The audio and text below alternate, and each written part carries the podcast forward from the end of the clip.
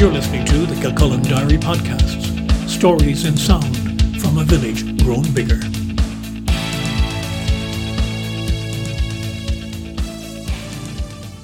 Hello, I'm Brian Byrne. This is Kilcullen Diary, looking at the preparations for the imminent and welcome return to school for the children of the parish, after what can only be described as a very rocky last term and summer break. All the primary schools in the parish seem fully set for this week's reopening, or next week where appropriate. While it may seem that the airways and other media are quite negative about the matter, the actual fact is that the schools themselves are quite on top of things and have been for some time. That certainly is borne out by Anne Flanagan, Principal of Scoil Bhríde in Kilcullen, who spoke to the diary this morning. By far the largest primary school in the Kilcullen area, it has some 670 pupils and 60 staff, including 41 teachers. It's great to have the staff back. There's a great enthusiasm, there's energy, there's, you know, everyone is optimistic, and we're all just very, very positive, confident, and hopeful that things will work. We have been communicating for the last number of weeks now the various processes First of all, we issued our COVID response plan, which is important for everybody to understand the symptoms, the procedures, you know, all of that. Unfortunately, we were waiting for information from the Department of Education. It was, you, you know, it only came about three weeks ago. So we had a lot of planning to do to get our new reopening plan in place.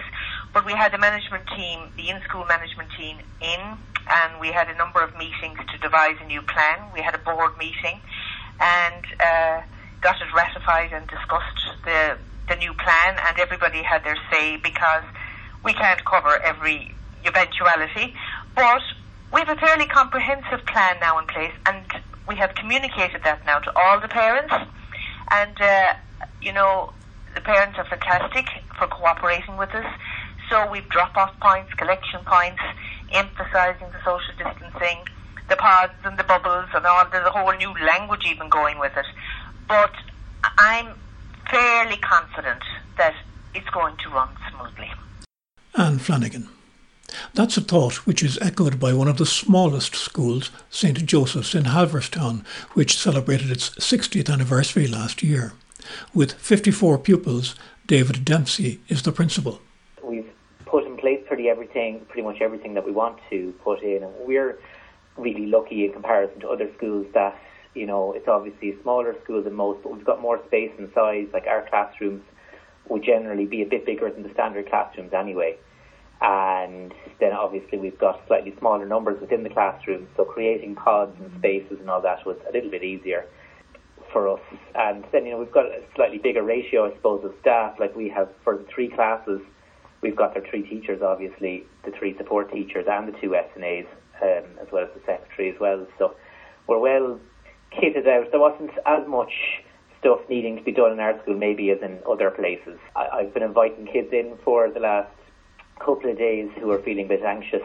Uh, just reaching out to them and showing them around the school, and they're just amazed that actually it looks the same, really, apart from the desks are a bit more spaced out. Sanitizers on the walls, and yellow posters to be seen.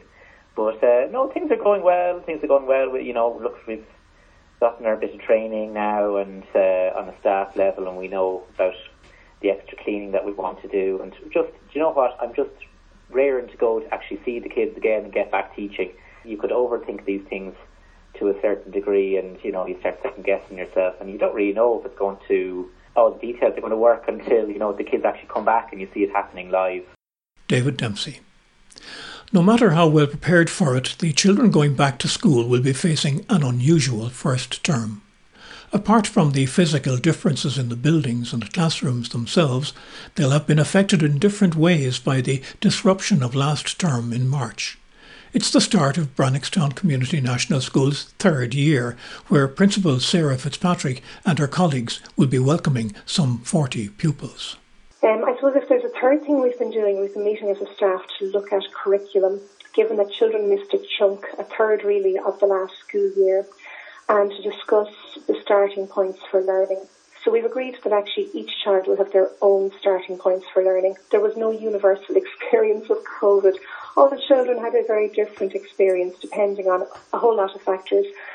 So we've made some, some kind of adjustments. I think there's a lot of fluidity and flexibility in where we're starting and where we will be going, particularly for the first half term up to the end of October, that six week period.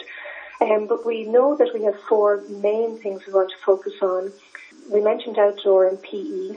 Another focus or priority would be SPHE and well-being. And the other two would be literacy and numeracy because we still want to support children to reach very high standards in language and in maths, but in fun ways and still with the hands-on. Sarah Fitzpatrick. Although it's not a parish school as such, the privately operated Kildare Steiner School at Gormanstown is also looking at having up to 40 pupils restarting the new term and year. As might be expected, they're taking a slightly tangential approach to the others, as the school's Nikki Ellis says. All the teachers have met and we've decided to, to be very minimal in our approach. Um, no one will be wearing a mask The children can wear them if their parents want them to, but the teachers won't be wearing a mask. We will up our hand washing routines. We always do have hand washing before food, but we will be upping that every time they go in and outside of the classroom. Um, they'll be spending more time outside than they would normally, of course. We have enough space because we've got four acres of land and each class is a very small class. We've also decided to cap our numbers to 12, so there won't be any more than 12 children in a classroom at any one time. Um, for that reason as well, so that we can spread ourselves out and there'll be enough distance between everyone. As Nikki Ellis said, being outdoors is a big part of the Steiner school experience. For Brannockstown CNS, that will also be the case. Sarah Fitzpatrick has just taken delivery of a number of outdoor pieces of furniture. So we've five lovely pieces of furniture that arrived. The TP, the benches, the blackboards, the pallet house and the mud kitchen. And I think this will really support us in planning for children to have more outdoor time and more PE time uh, in, in the current year. And we know that children having uh, having areas of interest and having uh, a, a, kind of a play opportunity outdoors is central to them enjoying the outdoors, in exploring and investigating and creating. So we're still able to have, for example, an outdoor restaurant where children still have their own plate and their own cup, and they're the only ones who touch their own plate and their own cup. But all of a sudden now we've turned what is potentially, you know, a very challenging time for children into something that's almost magical. We're going to maximise the outdoor time for all children, regardless of age, so that it's not just limited to the morning time, snack time, and lunch time. Whatever about precautions, preparations, and processes for the new school term, it's all about the children in the end. All about re establishing a normalcy to whatever degree is possible. That's at the core of the Bhríde thinking. Anne Flanagan.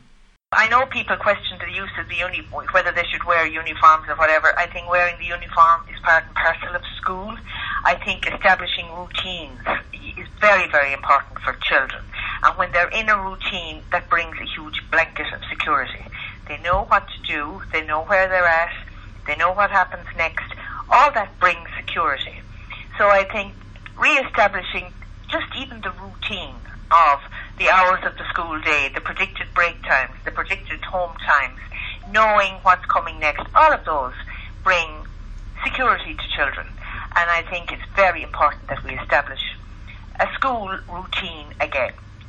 In Halverstown, David Dempsey is also about establishing a space for the children that feels comfortable, safe, and familiar, and without dwelling on what everybody has had to be thinking about since March.